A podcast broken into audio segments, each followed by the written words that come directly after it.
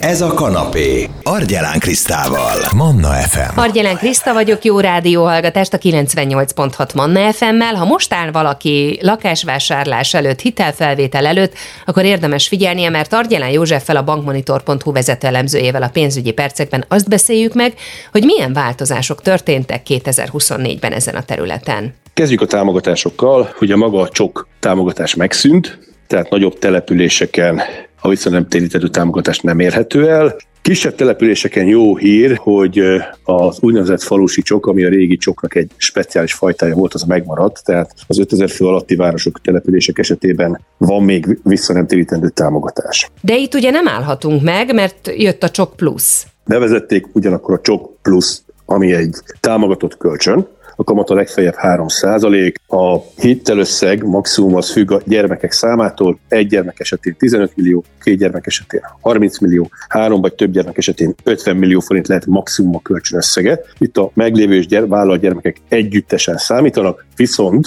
ki kell hangsúlyozni, hogy mindenképpen kell gyermeket vállalni.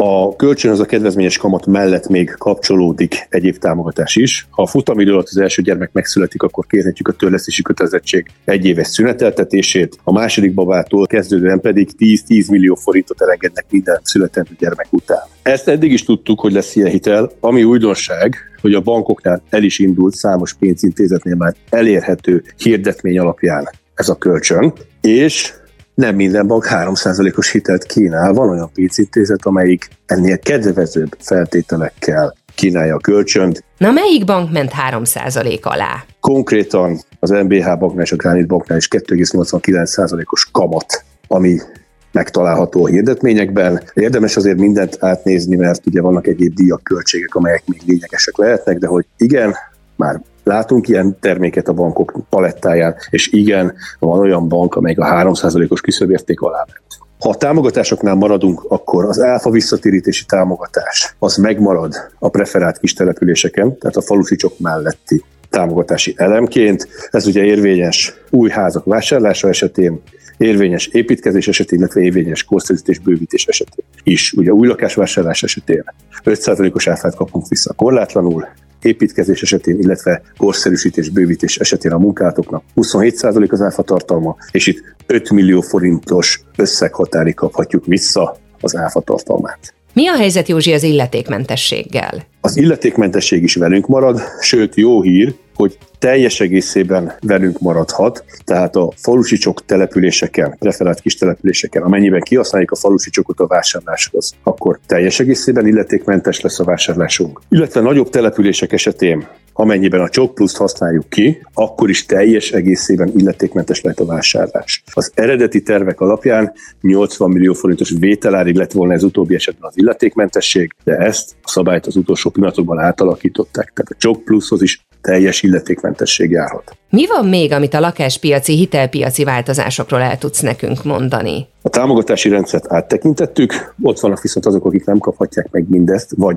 nem elégséges számukra kapott összeg. Ők még kihasználhatják a babaváró hitelt, az is egy támogatott konstrukció, de mivel szabad célú, azért nem kifejezetten lakástámogatás. A babavárónál egyik legfontosabb, hogy emelkedik az összeg 11 millió forintra a maximum, illetve a feleség életkori korlátja szigorodik, 2023 végéig 40 éves lehetett a feleség igényléskor, idén már 30 évet nem töltheti be a hiteligénylésekor. Egy éves türelmi kaptunk, tehát 24 végéig 40 éves korig felvetik a házaspárok, amennyiben a hölgy tag 40 éves, amennyiben már terhes a hölgy, tehát a magzat betöltötte a terhesség 12. hetét. Ha még tovább megyünk, akkor ugye még láthatjuk a piaci lakáshiteleket, ott is hatalmas változások jöttek. Ugye az önkéntes kamatplafont szigorították 2024. januárjától, ennek értelmében a piaci kamatozású lakáshitelek THM értéke nem lépheti át a 7,3%-ot, és erre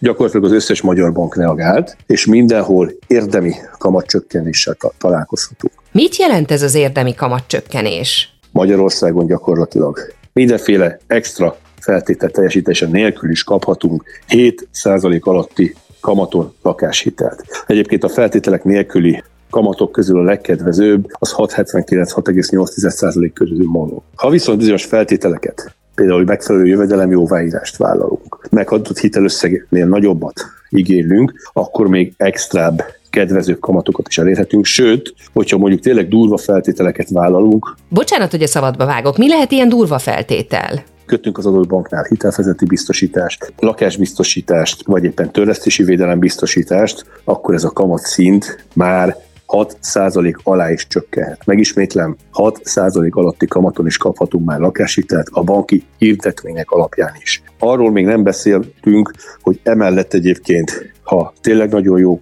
jó jövedelmünk, nagy összeget szeretnénk, akkor akár egyediben még külön kedvezményekről is tárgyalhatunk a bankkal, ami további tizedeket vonhat le a hitel kamatából, ami bizony nagyobb összeg esetében több tízezer forint havi spórolást jelenthet. Érdemes tehát átgondolni, érdemes megvizsgálni, hogy idén mi érhető el, és milyen feltételekkel.